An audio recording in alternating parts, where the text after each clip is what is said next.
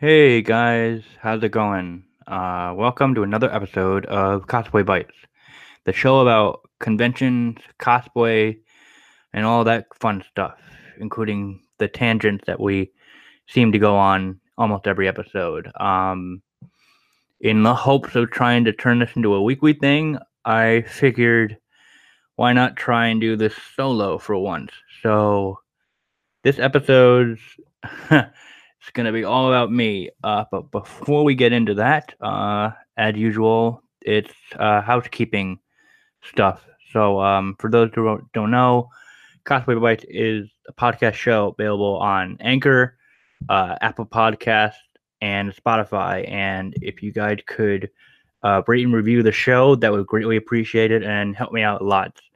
Um, currently on my blog, Lightning Palace, you can see a whole bunch of fun showcases and features on talented individuals such as Alice and Tabitha's uh, makeup skills. Um, I got Pasha cosplay's uh, Death Guard from her uh, stab at the Ebon Blade group. Um, Termina cosplay's uh, Red Gyarados Gajinka, which is really awesome. And then just a couple of people upcoming. I have uh, Dominique Sky's Raven and Severia cosplay with her uh, rave mashups. So those outfits are pretty cool. Um, yeah, like I said, um, this is uh, pretty much all about me for this episode. Oh, and quickly, just wanted to go over um, my patrons over on Patreon that help make this show possible and support me. Uh, shout out to the following individuals. I got uh, Coralia Jade, Katiuska Moonfox, Mink the Satyr, Nicole Marie Jean, Noah Wils, Noah, uh, Oh My Sophie, and Shaylin. Um, yeah, so that takes care of that.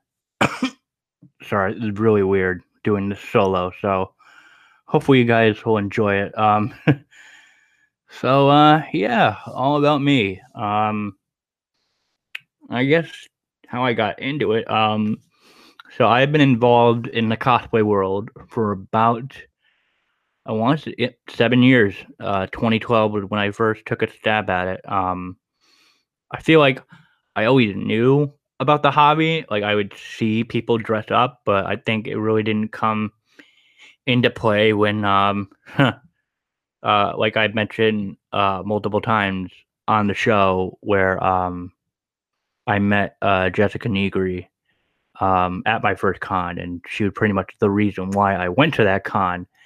Um, but it was in twenty twelve, and I had known about her prior since when she first came onto the scene in two thousand nine uh, at San Diego Comic-Con, when she did her... Uh, Sexy Pikachu cosplay, and then alongside her Riku from Final Fantasy X two. And then she just kept doing more outfits of like anime characters and more Pokemon Gajinkas. And then she caught wind of the um, Lollipop Chainsaw competition, where basically you had to just dress up as the main character, Juliet Starling, which was Um, it was a game created by uh, Suda fifty-one, but it was also written by James Gunn, who most people now know him for directing the um, Guardians of the Galaxy movies for Marvel. But uh, yeah, through an unsuspected turn of events, she won, and thus became the like face of Lollipop Chainsaw, like the official like promotional model and whatnot. So that allowed her to go on a little convention tour, and wouldn't you know it, she happened to stop by uh, PAX East at one of her cons on the list when uh, the game was going on its little tour. And given my location, uh, PAX East was relatively short. I only went there for a day. Uh, and she knew who I was because I was interacting with her online for a time. Uh, and for that con, I dressed up as Nightwing with his... um. his New fifty-two uh, version with the red emblem. and, um, yeah, I used a lot of techniques at the time that I learned, like um, latex mask, um, I think I hot glued the emblem onto my black, a black shirt, black, I think it was like a pair of black costume pants from like a kid's Halloween costume that I had in my house. Um, yeah, so went there.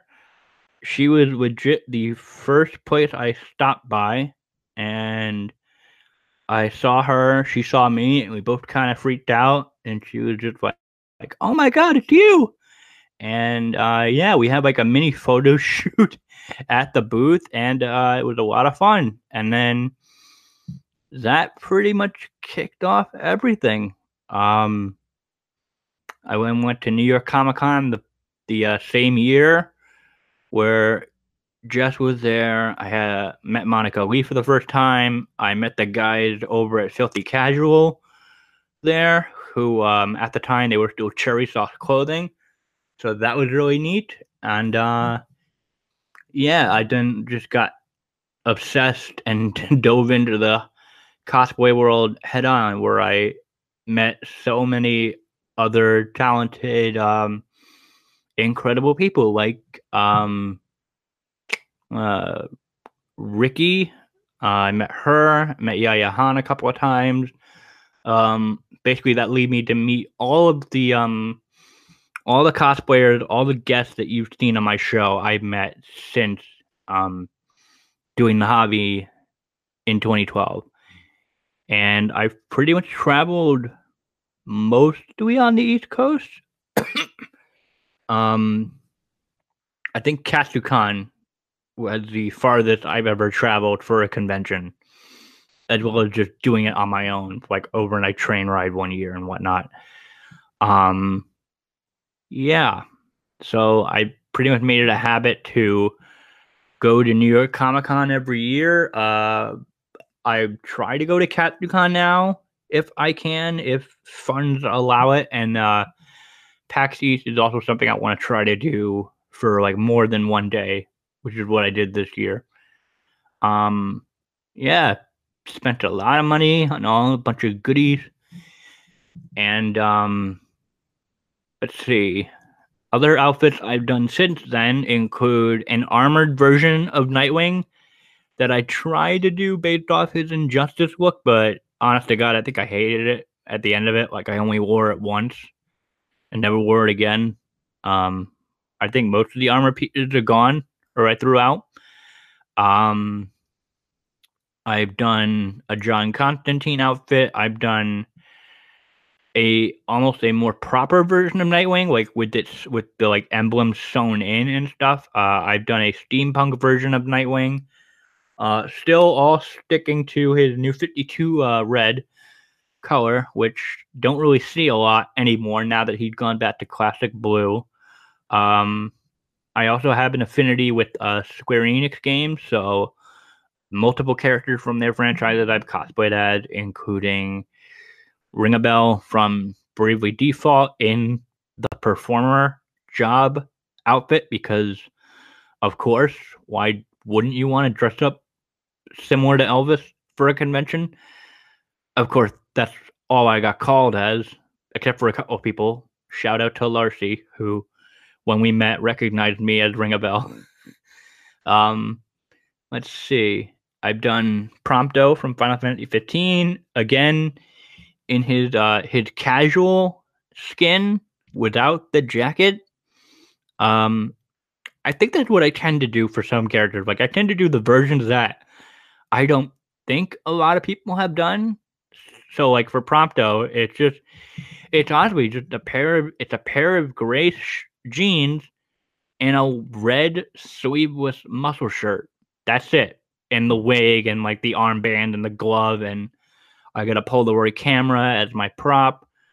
Um, but yeah, all other like Promptos I've seen, they're either from his, um, his D L C episode outfit or his straight up regular outfit. So that's what I kind of tend to do. And I mean, one of my other outfits was um Aquaman, but I did this weird um his Future's End outfit, which was like this weird event going on that I really didn't follow, but it had a bunch of like one-shot issues for some of the series where it took a look at the character like five years into the future, and Aquaman had a new outfit, and it seemed pretty doable to me when I saw it. Um, and then, of course, uh, I did uh, Riku um, twice now. Well, yeah, twice, because I have his um, three D S uh, Dream Drop Distance outfit, and um, that led me to make the Keyblade completely out of wood, which is still and always will be, I think, the most proud I've ever been of something I made for a cosplay. Sorry, coffee break.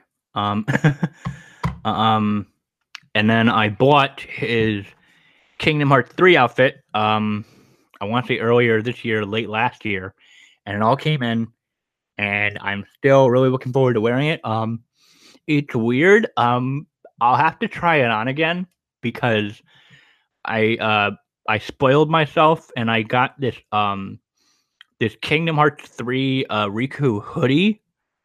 That's it was exclusive to Hot Topic, and I'm looking at it, and it's it's pretty much just his top section of his outfit. And I mean, it it did cost a lot to buy the official outfit, so I don't know. Maybe maybe one year at a con, I'll just stick to wearing the hoodie for his top portion and then the bottom portion of what I bought. But um, yeah, let's see how that goes. And then I bought um his Braveheart Keyblade, which hopefully shouldn't be too cumbersome to carry around in New York for the con. So uh, we'll have to see how that goes. And um, honestly, I feel like that's it in terms of me making new outfits. Um, it just, I can't really see any other character I'd want to cosplay as at the moment. And it's just a lot of money and time that I just don't have at the moment. Like, I just have a lot of other things in the work that I gotta work on. Um, but uh, yeah, I, I, um, I even managed through cosplay to, and my blog to um have a presence like around the world. Like, I got friends in the U K, I got friend in Australia, I got friend over in Norway. Uh, it's it's really uh, it's really something to be known for the kind of content that you do. So um, oh, there we go. Um, yeah. So my blog started out. Um, um, it was risen, I guess, from a failed website that I was a part of at the time, um, where I was going to do cosplay articles for this website, but it just kept getting delayed. And like the person running it really didn't do a good job in updating it or like giving a set timeline. So I just went ahead and made my blog and posted my articles there. Uh, and that led to an ending of a friendship, but uh, eh. Things come and things go, and I think I made out on the better end of that deal. So I've been running the uh, Lightning Palace blog solo for about five plus years. Uh, it'll be six come this August. So um, yeah, I'm still finding individuals that cosplay. Like, I mean, now that the convention season is ramping up, I mean, what you got? E three just happened, but I know that's not really a cosplay standard convention, but um, people are there.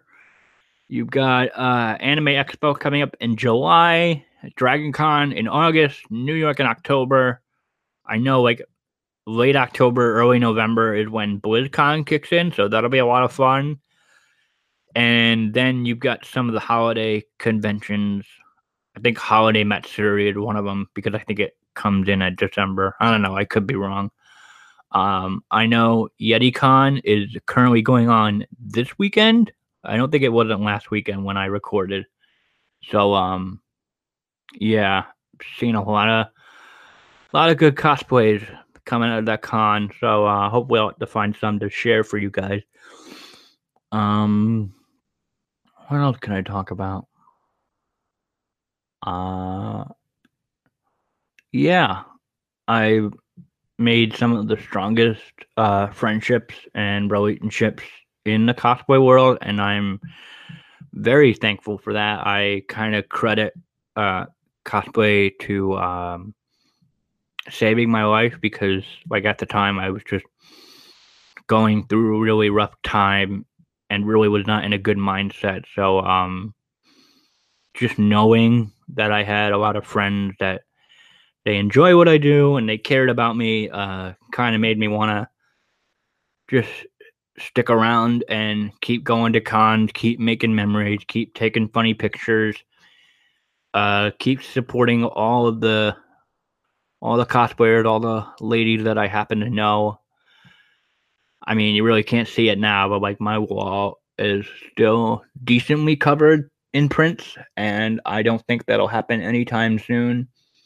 Like, I think I'm going to have my own area soon, one day, like, just dedicated to uh, cosplay prints um, when I get my own uh, place and whatnot. Uh, so that'll be fun. Probably have, like, a little station dedicated to my podcast and blog. Um, what else? Let's see. Uh... I think for me personally, dream convention, BlizzCon would be fun to experience just one year. I mean, I'm not that big into Blizzard games aside from World of Warcraft, but I mean, yeah, it would be fun. Um, New York's still my favorite, even though the crowds get bigger every year.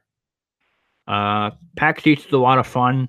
Um, I mean, I've come to realize that cons are mainly fun when I'm with friends, so I'm trying hard to stick to that rule, especially with recent events, how which have led me to go to cons mostly solo now. Uh, I know CatsuCon has always been fun because I, I grouped, not grouped, I roomed, that's the right word, roomed with the same group of people for the two years that I went, and that was a lot of fun, a lot of fun. Um, yeah, let me see. I'm just looking around my room. What else?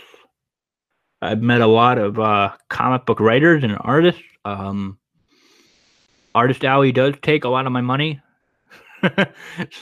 So does the Square Enix booth. Never fails.